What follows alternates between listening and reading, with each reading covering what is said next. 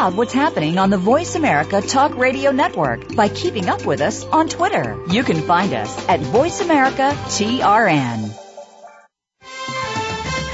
The following program is being brought to you on the Voice America Variety Channel. For more information about our network and to check our additional show hosts and topics of interest, please visit VoiceAmericaVariety.com. The Voice America Talk Radio Network is the worldwide leader in live Internet talk radio. Visit VoiceAmerica.com. The views and ideas expressed on the following program are strictly those of the host or guests and do not necessarily reflect the views and ideas held by the Voice America Talk Radio Network, its staff, and management.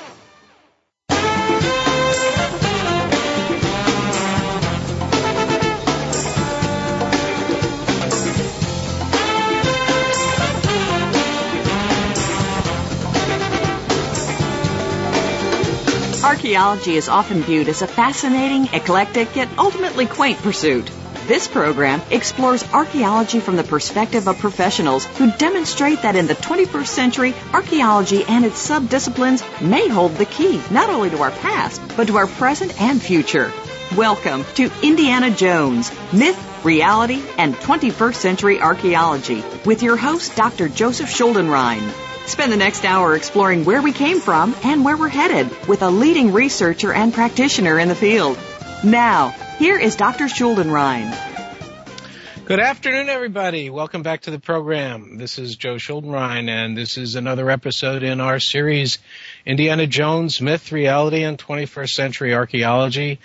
We're going to explore a new venue today. Uh, it's the first time that we are actually trying to develop a, an interchange between ourselves here at the station and the listenership. Uh, we uh, solicited a number of Q and A's through social media, which is the first time I've done this, uh, certainly since I started this show, and more generally, uh, getting involved with social media and interacting with the general audience about issues that are of their concern. Uh, the pro- program launched, as many of you know, nearly about half a year ago, and uh, we have furnished what we thought were provocative discussions on archaeology and related topics. But uh, aside from a number of emails and a variety of different uh, exchanges that we've had with people who have actually been very interested in, and contacted us by phone, and uh, through my internet site, we have not really interacted ex- extensively with the stu- with the audience, and so uh, we posted a number of announcements, and we got quite a bit of exchanges and a, quite a bit of interest in a variety of topics that we had actually anticipated but not specifically known about. So the, the topics are variable they're far ranging, they're very provocative, and they've actually caused us to do some thinking as to how we are communicating our message of archaeology to uh, the general public, most importantly, and also to some degree to uh, the professional audience as well. And I think the professional audience has a lot more to gain from this because they're starting to see what archaeological topics are of interest to the broader public because very often archaeologists are used to talking amongst themselves and and that's of course a very insular type of operation and we don't get a lot of interaction with other folks because of the nature of any kind of a scientific endeavor. If you don't communicate it to the public you're really sort of uh, locking yourself in your own shell and and and not getting the benefit of of imp- of uh, feedback and so we're trying to rectify that situation. So what I'd like to do today is answer a couple of questions, a number of questions that we found that were especially provocative and items that, that we should always, we should think about as we move forward. And I think we're going to try to uh, move along on this theme of getting uh, a contact with with the audience as we roll along here and as we develop more programs.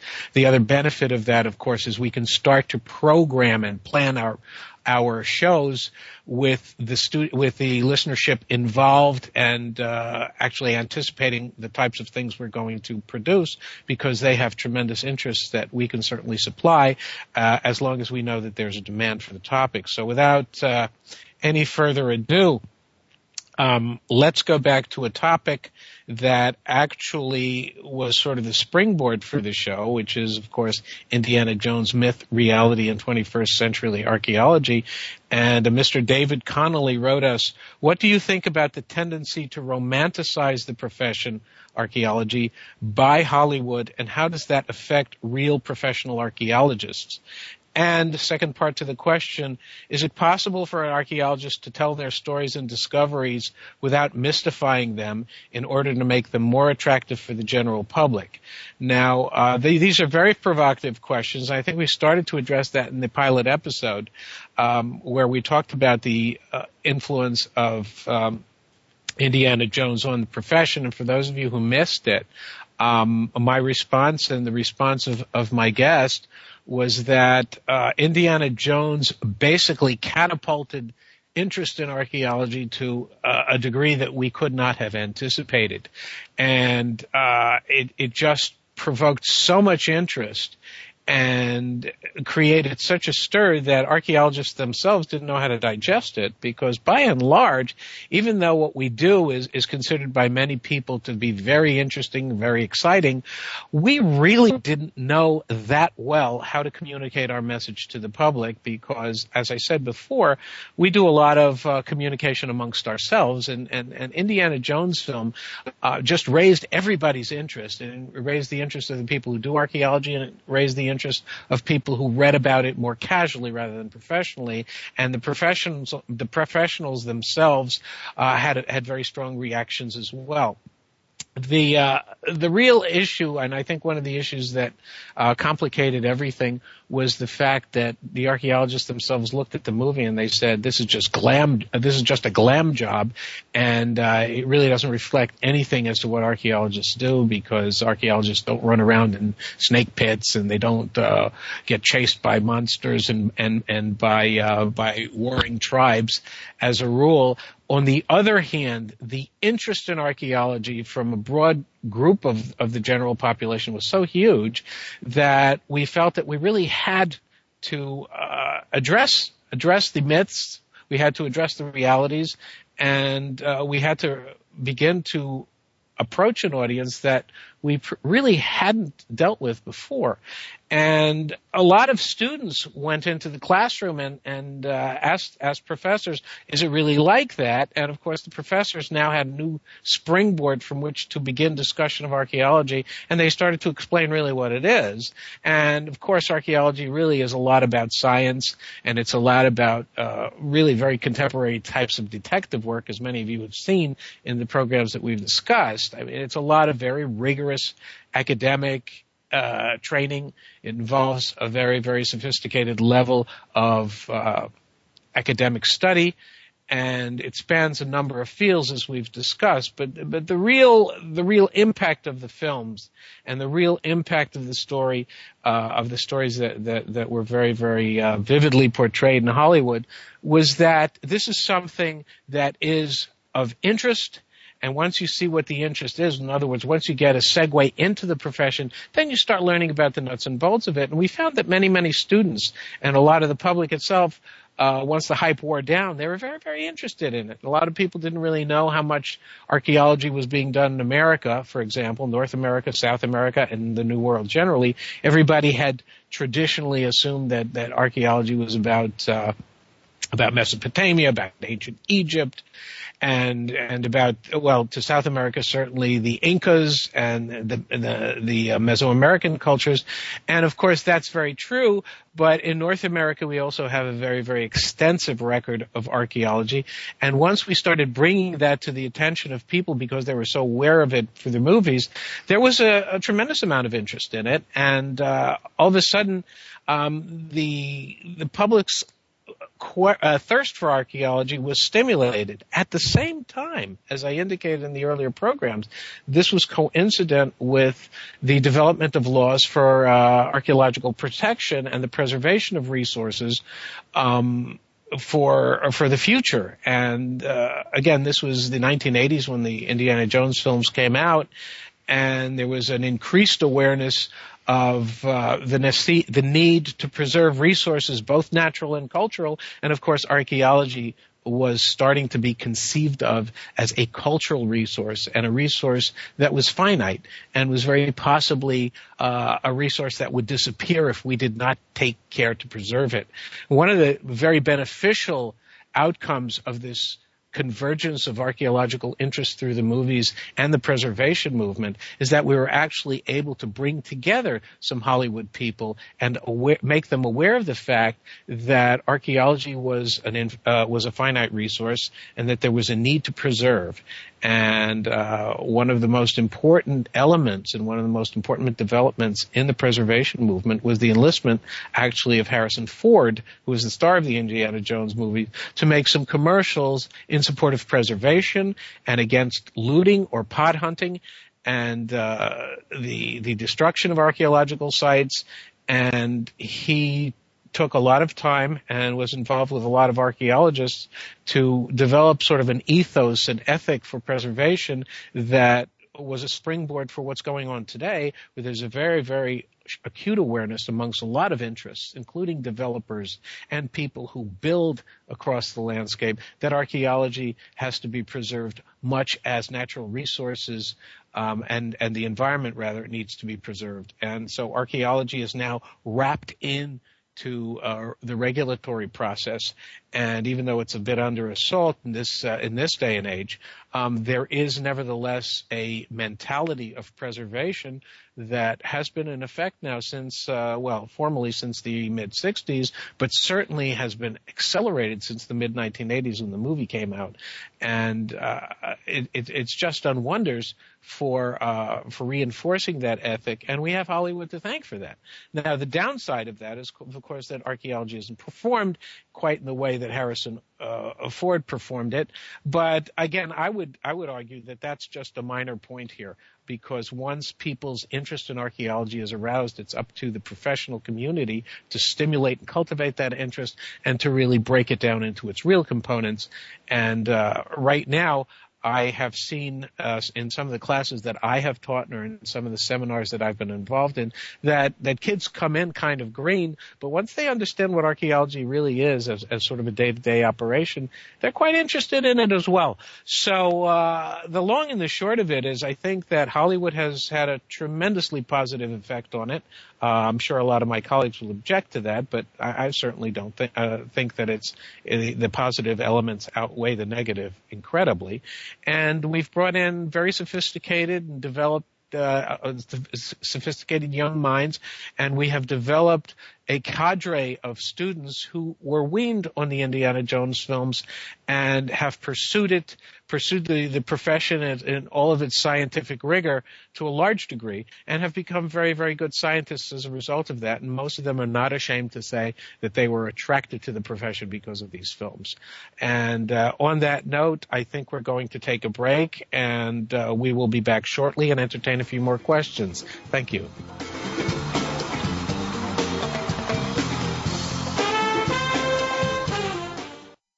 News, opinion, your voice counts. Call toll free 1 866 472 5787. 1 866 472 5787. VoiceAmerica.com. Explore the power and beauty in yourself and in others. Tune in to The Stacy Stern Show, enriching you. Every week, Stacy Stern will connect you with men and women who are living and working from a place of passion. Stacy's guests include successful authors, filmmakers, actors, experts, and leaders. You'll hear what inspires each of them, and you'll be turned on to great films, books, and new media. Tune in to The Stacy Stern Show, enriching you, Tuesdays at noon Pacific, 3 p.m. Eastern on the Voice America Variety Channel. Tune in to the Voice America Variety channel on the Voice America Talk Radio Network. Voice America Variety broadcasts a diverse array of topics, reaching a global community. Our experts come from all walks of life, and the topics they discuss are everything from current events, arts and entertainment, leadership, parenting, relationships, self improvement, career advice, and a variety of other topics. Check us out today. You're sure to find something of interest. Voice America Variety. Talk on today's hot topics. Streaming live. The leader in Internet talk radio. VoiceAmerica.com.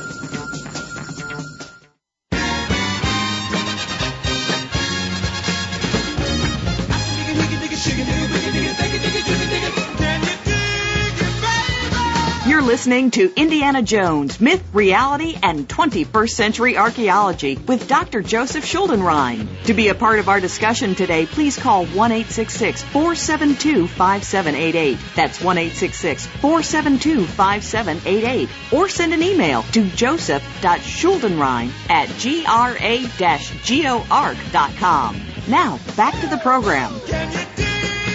This is Joe Schuldenrein, and we're back to our program, Myth, uh, Indiana Jones, Myth, Reality, and 21st Century Archaeology. As I indicated, this is somewhat of a departure from our general format. And what we have been trying to do is to get uh, as much feedback as we can from the general public and to some degree from the professional audience to uh, establish a series of topics that we we uh, f- that the readership would find provocative and worthy of discussion. So we opened it up, and uh, by the miracle of social networking, which I will readily admit that I'm not an expert in, but fortunately I have people on my staff who've guided me through it. We have been able to post a variety of messages asking for input, and people have responded and we're getting a series of questions that folks are interested in having us answer and direct them to sources that uh, they can pursue their own interest with respect to that. And we're just entertaining a number of these questions and I'm trying to answer them as, as carefully as possible. Um, one of the questions that uh, I've gotten here is a very interesting post, uh, and it reads as follows from a Mr. Juan Rivera. I was reading an interview on archaeology uh, by the professor uh, William G. Dever, and he briefly mentioned how antiquity ads encourage illegal trade in antiquities. What is your view? Uh, of course, Dr. Uh, William Dever is a specialist in biblical and classical archaeology and uh, is very well acquainted with with these types of issues uh, specifically, excuse me, the question of trade in antiquities. And archaeology and antiquities is, are obviously two side, uh, the same side of the same coin.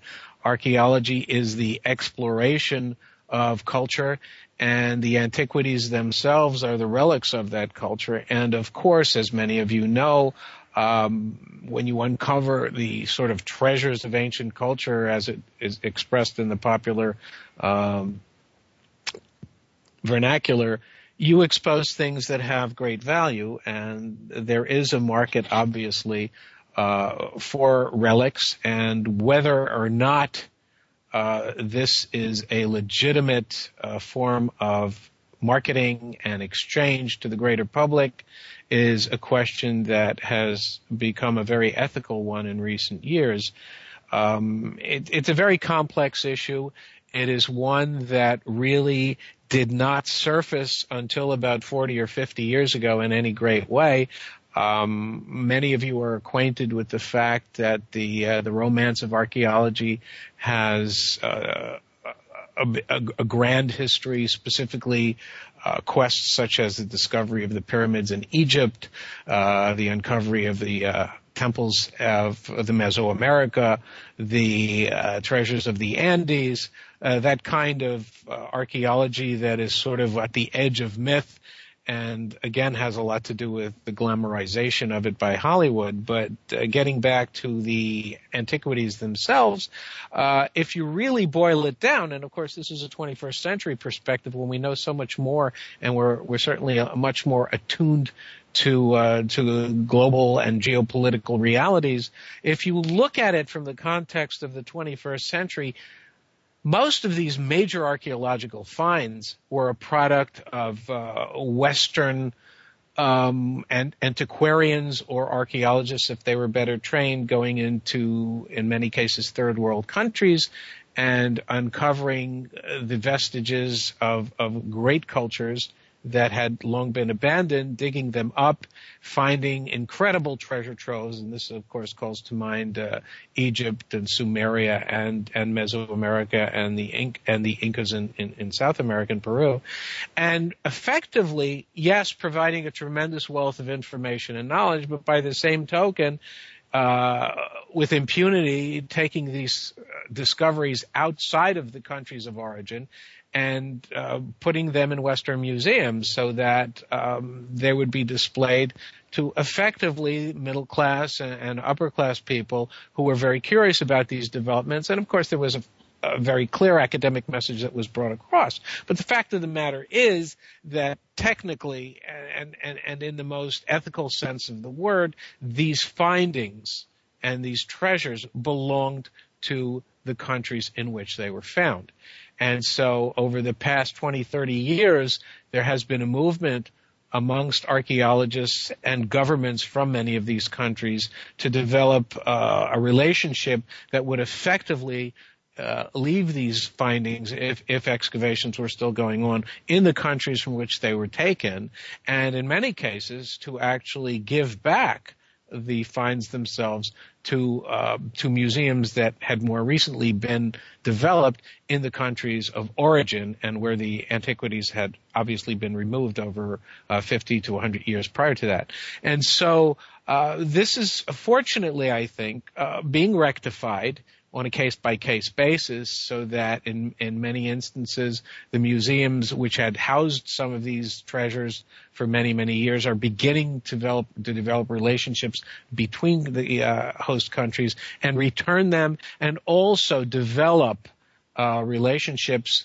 with those countries that would allow the uh, artifacts to stay there, but the study of those artifacts and the study of those findings and the access to the sites and the excavations themselves to be open to interactive programs between Western universities or Western development interests and the countries themselves, so that the countries such as Egypt, and uh, Iraq to some degree, certainly um, uh, pre-war, and Mexico and China and other developing nations would effectively start to to develop their own scientific programs and uh, interactive research venues were established. And so this is this is one of the great developments, but in the wake of all of that, there remain these incredibly valuable pieces uh, that were recovered, and most of them were recovered years ago because uh, looters, effectively, uh, in some cases disguised as archaeologists, in some case cases with impunity, just simply looting sites, uh, would go out get this get this loot and uh, market it on a very, very uh, clandestine but nevertheless developed network of traders, and these finds would uh, work their way into the collections of rich people, uh, industrialists in many cases, uh, art collectors, and uh, there was an entire uh, sort of a cottage industry that developed here, and these items were obviously marketed at, at, at very high premiums. And uh, essentially, a lot of people who were considered philanthropists developed their fortunes because of these antiquities. Now, whether or not there's a morality here that we should uh, apply to 50 years ago, that's a whole other question. But the fact of the matter is that in today's sort of ethos, uh, and I think very fortunately, uh, we are starting to to think that there has to be a repatriation or a return of these artifacts to their countries of origins, so that the nations and the populations from which these uh, cultures emerge can certainly develop a sense of of their own history, and that's being done. But uh, obviously, uh, these these antiquities are being marketed and they're being marketed illegally and I would argue even that in some of the great museums of of the Western world, um, the history of the uh, trans tr- uh, uh of the transport, shall we say, and the the trip from from the uh, excavation to the museum case is dodgy, and we have to be very careful and uh, yes, we should obviously admire and, and, and, we're glad that we can learn about these cultures, but uh, we need to recognize that in many cases, those findings and those artifacts and, and, those incredible works of art reach their final destinations in a not so uh, legal way. And I, I, think that we're starting to make uh, inroads to that. I think um, countries, governments are starting to crack down on illegal transport of uh, of artifacts, and certainly in the countries in which many of these priceless antique antiquities are uh, derived from, you now have to have a, a, a, permit in order to excavate further. And in, in, the large majority of these cases, you cannot remove the artifacts from the country, which is just as well. And uh, again, the interaction between universities, research institutes, and development interests is a good thing. It, it looks like it's making a tremendous amount of progress, and uh, I think we're all the better for it. Now, what we have to do is to develop edu- to develop educational venues on a global scale that will allow us to uh, glean the information from these findings in a positive sense and one that, that doesn't involve violation of any indigenous population or nation from which the uh, artifacts have actually been derived. And I think we're doing the right thing here. There is still obviously a lot of trafficking, but with time, I think that's going to be, as pardon the pun, a relic of the past.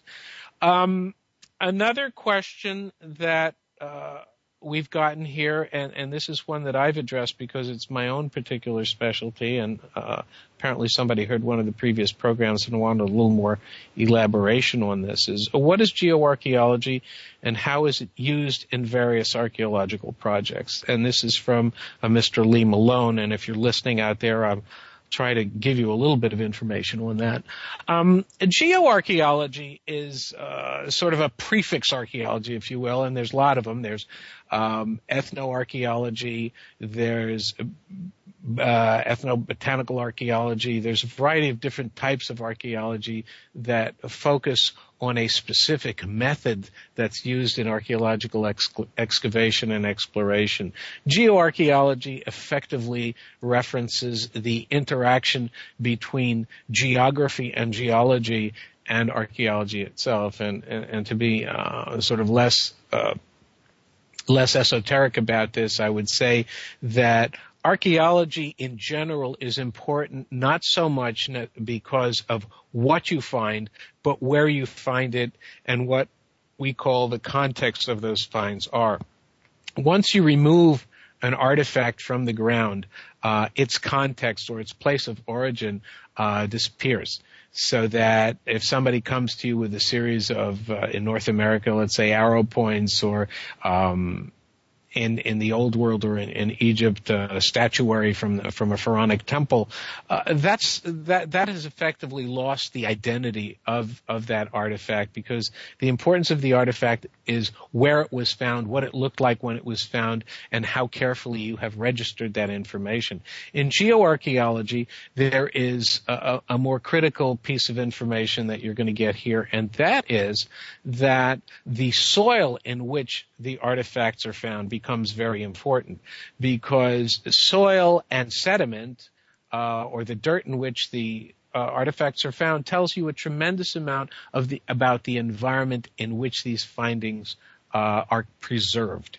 And when you know the environment in which they were preserved, you can also reconstruct the environments under which under which they were deposited. And if you can do that, then you can also get some inferences and make some uh, draw some conclusions about the climates in in in which uh, the the people who lived in those locations occurred. Now, traditionally, geoarchaeology has been applied to floodplains because floodplains are areas that are very fertile, very productive, and a lot of agricultural communities got started on floodplains. A classic example would be the Nile Valley in Egypt, which is where some of the earliest villages in in uh, in the Egyptian civilization uh, developed. And for those of you who are in North America, the major uh, river drainages of of this country are also associated with some of the most critical cultures in the New World, and uh, one of the the main ones, which should come as a surprise to no one, would be the Mississippi River. If you can understand the history of the Mississippi River, let's use this example, and you can understand that that it's flowed in many different places in many different times during different times. Uh, you will see that there is a connection between where the river once flowed and where particular settlements uh, occur. So that, uh, and it's really quite quite straightforward. The Mississippian period, for example, which uh, flourished about a thousand years ago, um, had an alignment of archaeological sites that was so specific that the geoarchaeologist is able to look at the alignment of these sites and get some hints as to where the river flowed at that time because the people tended to live along the banks of the river even though the flow lines of the river today are very different than they were in the past. So by looking at the alignment of the settlements at the particular time of occupation, and we can get that information quite easily through pottery and radiocarbon dating, we can tell where the river flowed at given points of time, how it migrated, and what, what the environmental conditions were at the time. For example, rainfall and climate is very very central to what happens in in rivers and how the river flow lines move. And uh, these types of comprehensive pictures that link up human settlement patterns, ancient river flows, and climate uh, which is related to rainfall, obviously, and, and temperature. All these elements coming together are the purview of the geoarchaeologist. And if you you push this a little bit farther, you will see that understanding how these settlements aligned with particular streams and particular channels and how they were related to particular rainfall pattern are very, very critical in terms of trying to figure out, well, what's the climate going to be like? How is the Mississippi River going to change its flow lines uh, in the next uh, 100 years or 200 years? And they have critical implications for climate change and uh, understanding how to, to plan for that. Um, the lessons are far and wide, and geoarchaeology is engaged with that type of study. Uh, the other type of uh, implications of, of, geoarchaeology are to understand what types of activities people performed at particular locations. For example, early people performed a variety of, of different kinds of activities that are registered in the archaeological record by fire pits. And by examining the content of those fire pits, you can effectively reconstruct what people ate um, through the through the chemistry of the residue of the residue in the soils in these pits. And so you take the soil and you analyze it for a variety of different type of chemicals. You match it up with certain foodstuffs, and in some cases you can actually identify seeds themselves, and you can identify the, the diet and and and the uh, the types of activities, the burning patterns, the processing patterns, how meats were processed, what kinds of meats they were, by looking at the dirt and by looking at the residue that surrounds the archaeological findings themselves. So geoarchaeology is engaged in that kind of research um, as well as, as I said before, there are all sorts of other types of archaeologies, m- many of which are related to uh, various scientific elements of exploration, and they uh, they provide you with the types of information and the ability to reconstruct environments and settings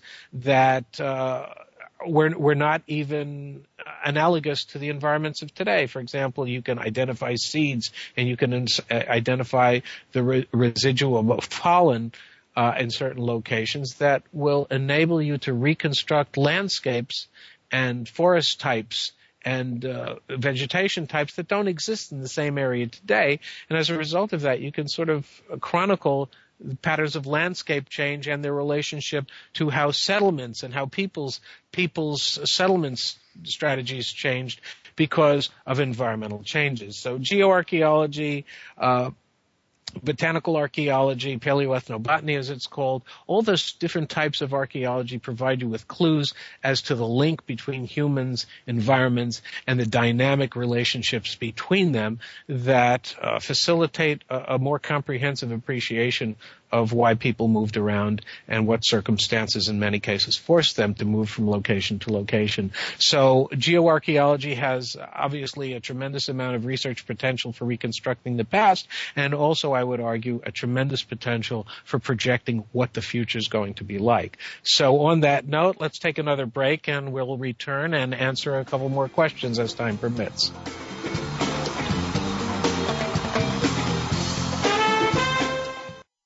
Stimulating talk. Gets those synapses in the brain firing really fast. All the time. The number one Internet talk station where your opinion counts. VoiceAmerica.com. The latest business information is made simple with the Voice America Business Network. The professionals in the business world bring you live talk radio shows featuring an array of business topics, strategies for building wealth, sales and marketing, stock trading, investing, and business technology. Voice America Business hosts are professionals in their fields and bring to the airwaves weekly business discussions that offer up-to-date information, advice, and education. The Voice America Business Network, the bottom line in business talk. Frankly Speaking About Cancer is a program designed to empower survivors and their caregivers to deal with the social and emotional challenges of cancer. Drawing on resources from wellness communities throughout America and abroad, the show will invite physicians, researchers, nurses, social workers, patients, and caregivers to share their advice on how to live a better life with cancer. Join host Kim Thiboldeaux, President and CEO of the Wellness Community, Tuesday afternoons at 1 p.m. Pacific Time and 4 p.m. Eastern Time on the Voice America Health Wellness Network. What would you do if you knew that you could not fail? The Dr. Pat Show with Dr. Pat Baccili is a radio forum for some of the world's most influential people in the fields of health, wellness, and human potential. Dr. Pat brings together and introduces visionary scientists and futurists, environmentalists, educators, business leaders, inventors, filmmakers, authors, artists, mystics, and healers who inspire and support individual and collective growth and positive cultural shifts. This award-winning radio show empowers the listening community to be the change they want to see in the world.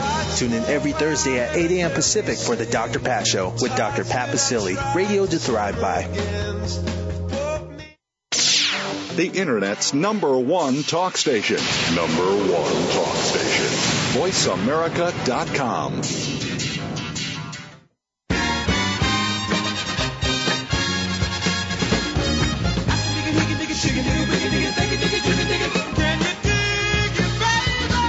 listening to Indiana Jones, Myth, Reality, and 21st Century Archaeology with Dr. Joseph Schuldenrein. To be a part of our discussion today, please call 1-866-472-5788. That's 1-866-472-5788. Or send an email to joseph.schuldenrein at gra-geoarc.com. Now, back to the program.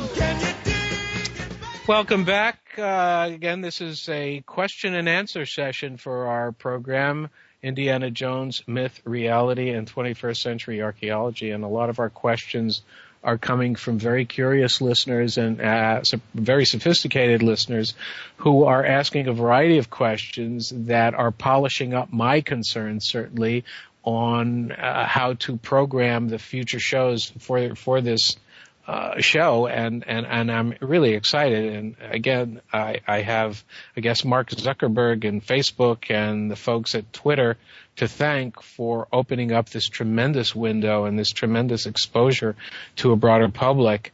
Uh, and I think it's only very beneficial for archaeology as as we develop, and certainly towards the interest of this show, which is aimed at uh, directing our focus to the to the public and trying to get input as well as to inform the public as to what archaeology does. A question, and I saved this one for last because I think this is very, very important, and, and I think uh, the public at large, and to some degree the professional community as as well, has to be very, very concerned with this particular issue. And the question goes like this, and I don't have the author's name in front of me. Um, uh, what the question goes, uh, what do you think the future of archaeology will be? Has the public interest, funding, and university support diminished? Uh, these are cr- this is a critical issue here. Uh, I had referred to uh, the Indiana Jones situation and and and the, the stimulus that the uh, glamorization, if you will, and the Hollywoodiana of archaeology has brought to the consciousness of archaeologists. And of course, within the community, there was a lot of con- controversy about that. Was it unnecessarily glamorizing the profession?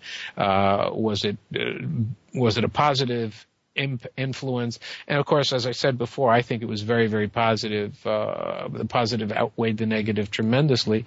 And I also brought brought to people's attention the fact that the preservation ethic around the time that that movie came out, which the original film came out in 1984, I believe, or 1981 actually, and uh, the preservation ethic became a very, very significant component of archaeological work to the point where um, between 1981 and here we are 30 years later, uh, preservation archaeology was sort of a minor component of the archaeological landscape. I would say it probably accounted for 10, 15, maybe 20% of, of the archaeology that was done, certainly here in North America.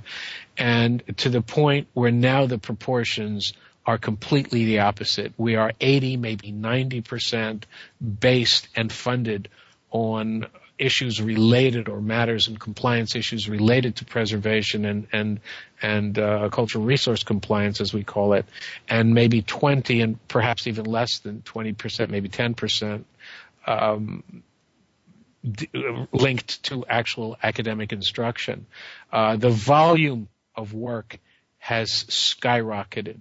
The amount of science and the sophistication of research that has been applied has zoomed because of, of cultural resources and because of the fact that doing archaeology is no longer an option, but it's a requirement under the law, certainly in North America and the United States, and in many, many other parts of the world, there is sort of, and there always has been in, in some countries, a much more cognitive awareness and, and, and, and a, a specificity of specificity of purpose to preserve these resources because they are finite.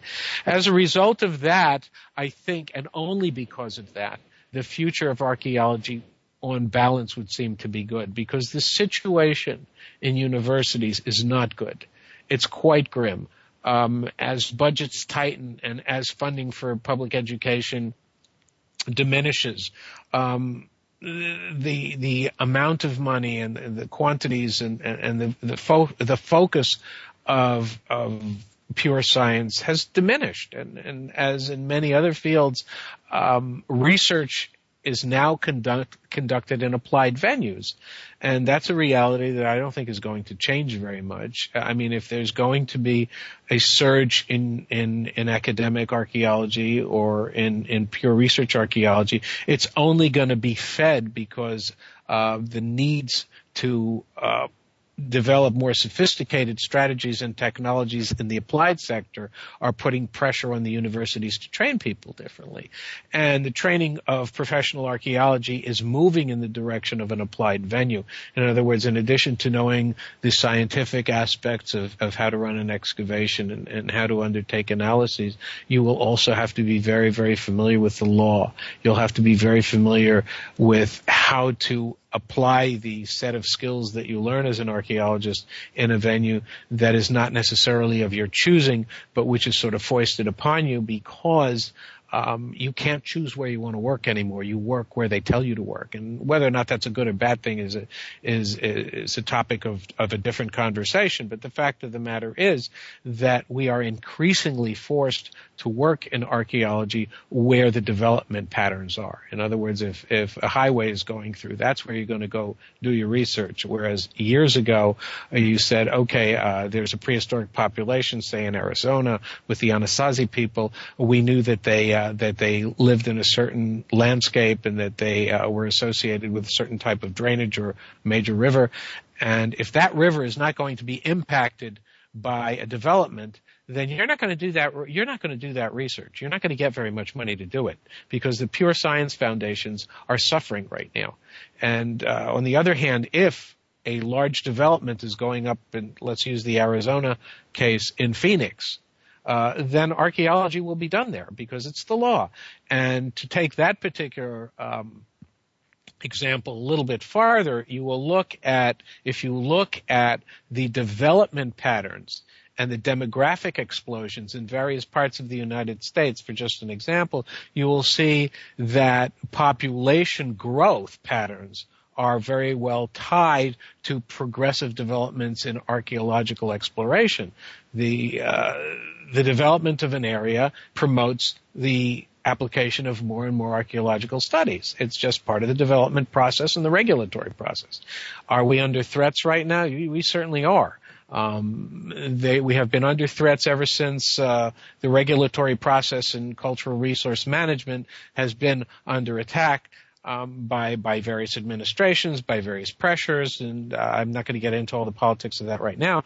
But certainly, uh, when there is a more favorable regulatory climate, archaeology does well. And I think uh, we need to be aware of that. Uh, one of the promos for this particular program was that archaeology in many, many cases is being funded by the oil and gas industry. Now, the oil and gas industry uh, is looked on as a three-headed monster in many cases, but uh, certainly in terms of, of doing archaeology, they have contributed a tremendous, tremendous amount of money and uh, in, interest in undertaking that, I don't know that they've gotten necessarily the credit that they deserve for for having powered that information and for p- having powered that p- particular direction for archaeological exploration. But that's how it's going, and um, the, these are the types of interests that uh, are going to be the backbone of archaeological research and archaeological funding.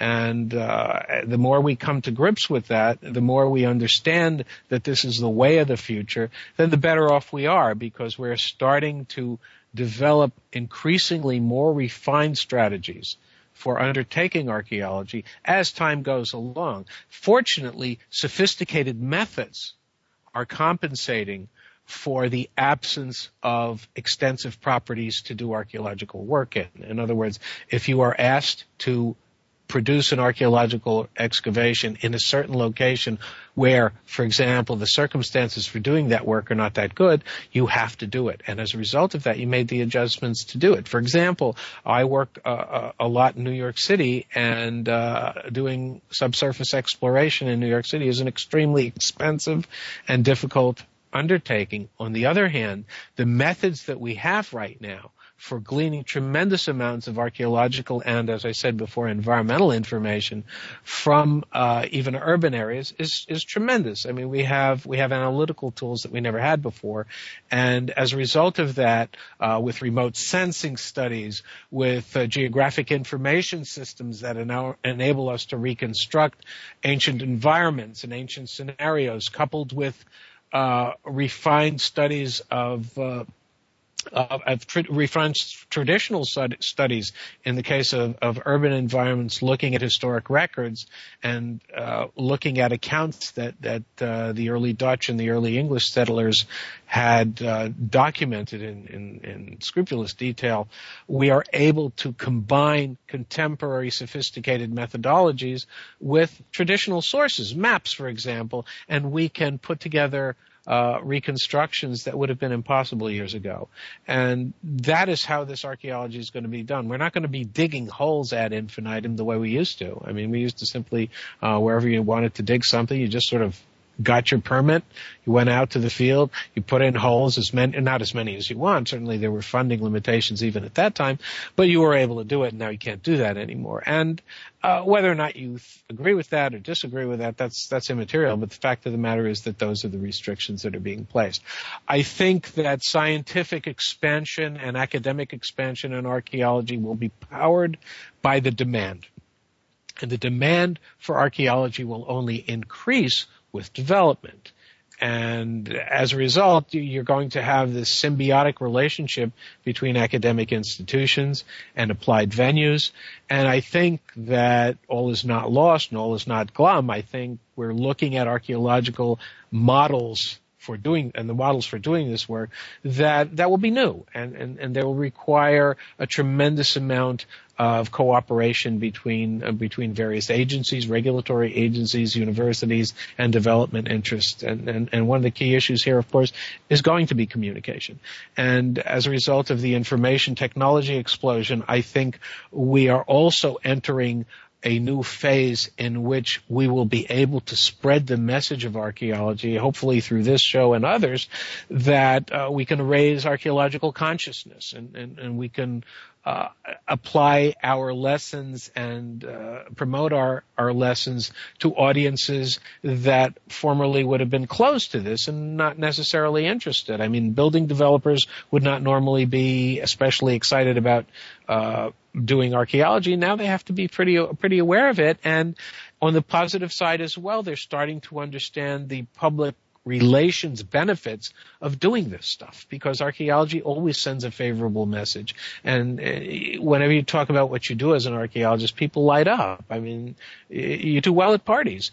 And, and, and part of that, of course, is also um, presenting a very positive message to people so that we're seeing a, a spirit of cooperation now between developers and, and, and, and, financial interests in many cases and archaeology. And, and this is a, a climate that I think we need to cultivate and a climate that I think ultimately will produce better and better archaeology, more and more research, and a better understanding of, of the human condition, I think, as we move along and as, as, as as time goes on. So I think the message is by and large positive, but I think the models that we have for how we do this type of undertaking and, and, and how we're going to promote our field in the future, that's changing.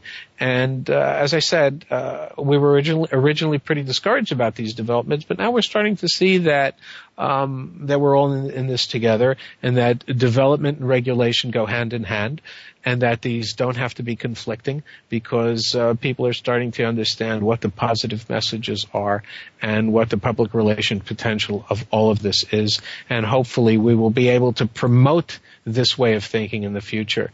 And on that note, I think we're going to have to close this episode. I was very happy to get these messages from our listenership, and I want to encourage all of you to get on Facebook and to um, provide some feedback because we're really interested in getting your input more than anything else so that we can know what you would like to learn about or what your interests are, and I can communicate that information to everyone. Uh, so thanks very much for listening. Uh, I will remind you, as I do always, that your understanding of the past is a guide to a more promising tomorrow, and we will see you next time. Thanks so much for listening. Good night. Thanks again for tuning in to Indiana Jones Myth, Reality, and 21st Century Archaeology with Dr. Joseph Schuldenrein. Please join us for another unique journey into the past next Wednesday at 3 p.m. Pacific Time, 6 p.m. Eastern Time on the Voice America Variety Channel. In the meantime, think about the past with an eye towards the future and a better tomorrow.